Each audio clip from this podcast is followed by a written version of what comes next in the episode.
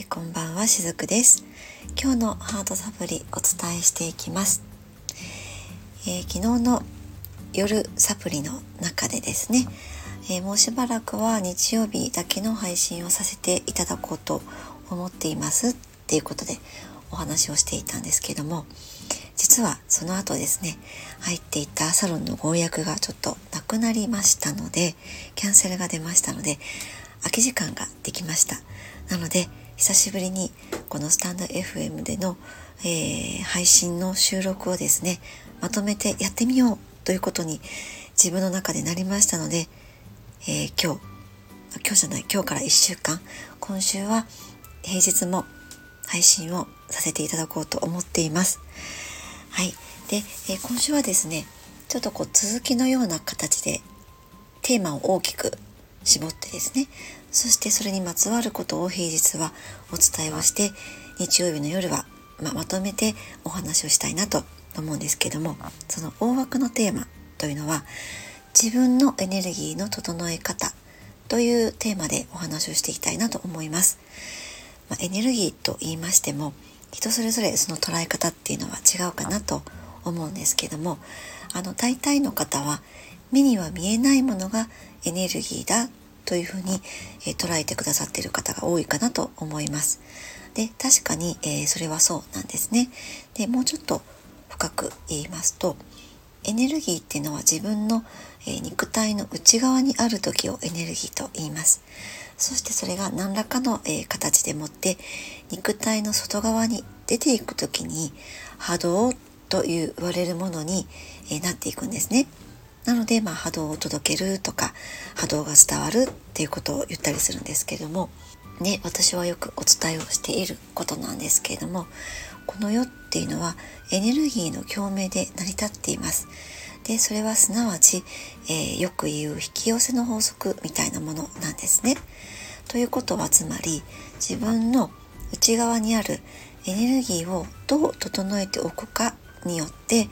き寄せるものが違ってくるっていうことなんですよね。つまりはそれはどんなことが目の前で起こってくるかどういった人を引き寄せるかっていうことにつながっていくと思っているのでなので今週のテーマとしては自分のエネルギーの整え方ということでお話をしたいなと思います。えー、今日はその1日目になるんですけども今日のその1つ目の項目はお部屋の空気を大切にするということなんですね。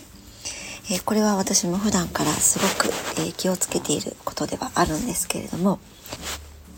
簡単に言えば、えー、お部屋の換気ですよね。もう換気っていうのがめちゃくちゃ大事なんです。え、例えばですね、その私はあまりこう人の気とかエネルギーとかに敏感じゃないですっていうような方でも、例えばこうカラオケボックスみたいな閉鎖された空間とかですね、エレベーターの中とか、あるいは、えー、そうですね。人がたくさんいるちょっとこうゴミゴミとしたようなオフィスに行ったりとかちょっとこう薄暗い路地裏に行ったりとかどんよりしたようなところに足を踏み入れた時になんかここ気持ちが良くない空間だなって感じたりすることってないでしょうか？あるいはそれとは反対にえー、例えばですね大きな木の植わっている神社に行ってみたりした時とかあるいは本当に、えー、水がきれいに流れている川のそばに行ったりとか何かこう開けた空間に行ったりした時にすごくそこにいるだけで気持ちが良くなってきたりとかなんかこうワクワクしたり自分の内側からエネルギーが湧いてくるようなそういった場所って誰にもあると思うんですね。でもちろんそこに自分自身が移動してそういった場所に行くっていうのでもいいんですけれども何よりも一番一日の中でたくさんの時間を過ごす場所って自分の自宅だと思うんですよね。そしてそれは寝室っていうことも多いかもしれないです。えー、なぜなら寝てる時間ってまあ人にもよるかもしれませんけど短い方でも5時間ぐらいは寝てらっしゃるかなと思うんですね。なので、えー、一日の中でたくさんの時間を過ごす場所ってご自宅だと思うんですね。なのでこの自宅の気を整えておくっていうのはすごく大事なんですよね。えー、私の場合は、まあ、もちろん毎日、え、の換気以外にも時々